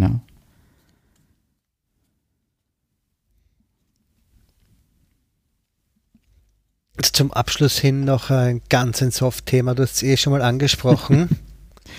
Bier hast du gesagt. Das hast du da entdeckt und dich verliebt. Frage ich gleich mal, in welche Richtung? Welche der 100.000 belgischen Bierarten hat sie denn angetan? Ich mag tatsächlich diese Klosterbiere ganz gern. Mein Favorit ist das Duvel. Das ist jetzt gar nicht so exotisch. Das gibt es ja auch in jedem Supermarkt, aber das trinke ich ganz gern. Und was mich selber ein bisschen überrascht hat, ist, dass ich diese Kirschbier und ähnliche Sachen auch tatsächlich ganz gern trinke. Ich weiß, viele Leute finden das ganz furchtbar, gerade auch Leute, die sehr auf das deutsche Reinheitsgebot schwören. Aber gerade jetzt so im Sommer finde ich das schon sehr angenehm, ja. Das hat mich vielleicht auch verändert. Das hätte ich früher nicht getrunken, denke ich. Ja, ich glaube, gerade die Trappisten muss man sich auch mal kurz dran gewöhnen. Ja, die sind halt auch etwas stärker als das normale deutsche Pilz und deswegen ist auch ganz gut, dass sie in den kleineren Flaschen daherkommen und nicht in einer Halbliterflasche, sonst wäre das vielleicht ein bisschen zu intensiv, keine Ahnung. Ich habe gerne mal den bösen Punch, ja. Ja. Und essensmäßig, du hast dich in Muscheln verliebt? Die Muscheln habe ich tatsächlich schon immer ganz gern gegessen, auch früher, wenn ich jetzt nur auf Besuch hier war, aber ja, die mag ich ganz gern, ja. Auch so in unterschiedlichen Zubereitungsarten gibt es ja hier manchmal dann mit, nicht nur mit Brühe, sondern was weiß ich, auch mit Champagner oder so. Gibt es schon auch Vielfalt, kann man ein bisschen Abwechslung machen. Und es gibt durchaus auch tatsächlich belgische Gerichte, die nicht Pommes enthalten. Ne? Oh Gott. Ja, doch, tatsächlich. Schokolade meinst du, ja, verstehe. Ja, das auch. Nee, zum Beispiel gibt es hier diesen, jetzt muss ich gerade überlegen, wie das heißt, Chicorée auf flämische Art. Der ist dann, glaube ich, noch so mit Ei drauf und so. Naja, es gibt schon ganz gute Sachen, die nicht in einer Papiertüte gereicht werden. Aber was Genussmittel betrifft, ist Belgien von dem ja eh nicht. Also ohne belgische Schokolade und belgisches Bier wäre es halb so schön, ja. Wobei ich auch sehr auf niederländische Lakritze stehe, muss ich sagen. Dem bringe ich mir immer welche mit, wenn ich in Den Haag bin oder so. Schrecklich. Ist auch nicht für jeden, ich weiß, aber ich mag es ganz gern. Ne?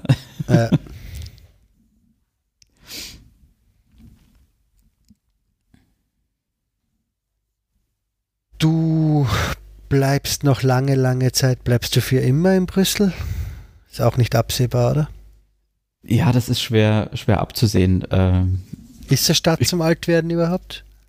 Ja, ich denk schon. Also ich habe jetzt auf jeden Fall nicht das Gefühl, dass ich bald weg muss. Und wie gesagt, meine Frau und ich, wir haben uns so ein bisschen sozusagen zum Ziel gesetzt, dass wir jetzt erstmal warten, bis die Kinder mit der Schule fertig sind. Das sind jetzt also, da muss ich kurz rechnen, noch so knappe 10, 11 Jahre ungefähr. Und dann kann man ja noch mal schauen, dass man mal sehen, wo es die Kinder hin verschlägt, ob die hier bleiben, ob die irgendwo hingehen. Ich könnte mir schon vorstellen, noch mal woanders hinzugehen. Aber nicht, weil ich Brüssel nicht mag, sondern einfach so aus Neugier. Noch mal was anderes probieren, noch mal woanders hingehen, was anderes machen. Könnte ich mir schon vorstellen. Muss man sich auf irgendwas Spezielles einstellen, wenn man sagt, ich ziehe jetzt nach Brüssel? Irgendwas, was man gar nicht erwartet? Was man gar nicht erwartet? Nö, hatte ich eigentlich jetzt nicht so in Erinnerung. Also auch so der ganze Papierkram war eigentlich halb so wild, glaube ich, so wie ich das jetzt mitgekriegt habe, auch von meiner Frau oder so, die hier freiberuflich arbeitet. Das war eigentlich erstaunlich okay, war gar nicht so schlimm. Mit Anmeldung und was weiß ich, Krankenversicherung und so, war alles machbar. Aber das ist natürlich auch durch die EU und so jetzt auch schon wesentlich einfacher geworden, denke ich, als das vielleicht noch vor 20, 30 Jahren war. Man braucht ja auch keinen neuen Führerschein beispielsweise, kann ja den alten einfach weiter benutzen. Solche Sachen halt. Also man hat als EU-Bürger automatisch Aufenthaltsrecht und so. Na, ist mir jetzt eigentlich nicht besonders schwierig aufgefallen. Gut, klar, Sprache ist natürlich immer ein Ding, aber da wird man sich ja wahrscheinlich irgendwie auch ein bisschen vorbereiten, wenn man jetzt die Absicht hat, irgendwo hinzuziehen. Und wie gesagt, zur Not kommt man mit Englisch hier auch einigermaßen zurecht, auch auf den Behörden. Habe ich mir sagen lassen. Oh, sogar auf den Behörden? Ich habe geglaubt, eben durch die Sprachstreitereien sind es da ganz strikt auf nur Französisch dann. Ja, ich kann das jetzt nur für Brüssel einigermaßen beurteilen, da geht das wohl. Also klar, es ist immer besser, wenn man die Landessprachen beherrscht, aber ich glaube, zur Not kann man sich da irgendwie auch durchwursteln. Keine Ahnung. Ich war halt da jetzt nicht in der Situation, dass ich auf Englisch angewiesen war. Aber was ich so gehört habe, geht es zur Not auch. Haben wir noch etwas vergessen über Brüssel, über Belgien, über Auswandern? Ja, ich weiß, ich finde Auswandern ist auch so ein interessantes Wort. Bei Auswandern denke ich eher immer so an USA, Australien, Neuseeland, was weiß ich, Russland vielleicht. Ich finde so in der EU fühlt sich für mich nicht an wie Auswandern, sondern ja, man lebt halt jetzt woanders, aber Auswandern klingt für mich immer nach so einem richtig großen Schritt und das Gefühl habe ich jetzt nicht, aber klar, es ist jetzt auch ein Nachbarland von Deutschland, ich bin relativ schnell wieder zurück in Deutschland, schnell auch bei der Familie oder bei den alten Freunden und so, deswegen fühlt es sich für mich jetzt nicht so super weit an, also fühlt es sich nicht so nach Auswandern an. Ich weiß auch gar nicht, ob es jetzt, ja, ich würde es wahrscheinlich schon empfehlen, dass man es mal macht, wenn sich irgendwie eine Gelegenheit bietet, so für ein paar Jahre. Ich denke schon, dass es den Horizont öffnet und weitet und dass es was bringt, wenn man eine Zeit lang auch wirklich mal komplett woanders ist, in einem anderen Umfeld. Ja, ich denke schon. Und auch in einer anderen Sprache, das war mir nämlich was sehr Wichtiges ist eben das. Wobei ja. Du ja deinen Tag wahrscheinlich ja sehr deutsch geprägt ist und halt ein bisschen Französisch eingeworfen und ein bisschen Englisch, aber schon hauptsächlich Deutsch. Genau, ja, das ist eigentlich das Verrückte. Das ist eher ungewöhnlich. Ich habe sehr viel Deutsch, jeden Tag. Das ist eher ungewöhnlich. Das hätte man ansonsten nicht, wenn man jetzt bei einer belgischen Firma arbeitet, natürlich. Gut. Hast du noch abschließende Worte dann? Ein Schlusswort? Nee, eigentlich nicht. Wollte nur sagen, dass das Gespräch sehr angenehm war und ich das auch spannend fand, mal über so ein paar Sachen nachzudenken, über die ich sonst überhaupt noch nie nachgedacht habe, die mich jetzt vielleicht auch noch eine Weile beschäftigen, wie zum Beispiel da die Frage mit dem, wie Brüssel mich verändert hat oder das Leben hier mich verändert hat. Also es gibt sicher Sachen, die mir jetzt vielleicht bloß nicht eingefallen sind. Da muss ich noch mal ein bisschen drüber nachdenken. Es ist auch so ziemlich die mit Abstand schwerste Frage, die ich habe, ja. Weil auch ich oft Leute dabei habe, die mit 20 ausgewandert sind und jetzt Mitte 30 sind und ja, in der Zeit hast dich einfach sehr viel verändert, egal wo du bist. Ja, genau. Das macht es halt echt eine schwere Frage, sehr gemeine Frage so, eigentlich. Genau, auch so durch die, gemein finde ich sie nicht, finde sie unheimlich anregend, aber sie ist auf jeden Fall schwer zu beantworten, das finde ich schon, genau. Dann denken wir mal darüber nach. Genau. Dann sage ich danke Baba. Baba. Weil du es schon mal angesprochen hast, jetzt kurz, laute Auto kurz ab. Ich hasse diese Leute, echt. Horror. Die gibt's ja auch. Jeder hat einen Motorradfahrer. Einen Auspuff. Alter. Ja, das ist schrecklich.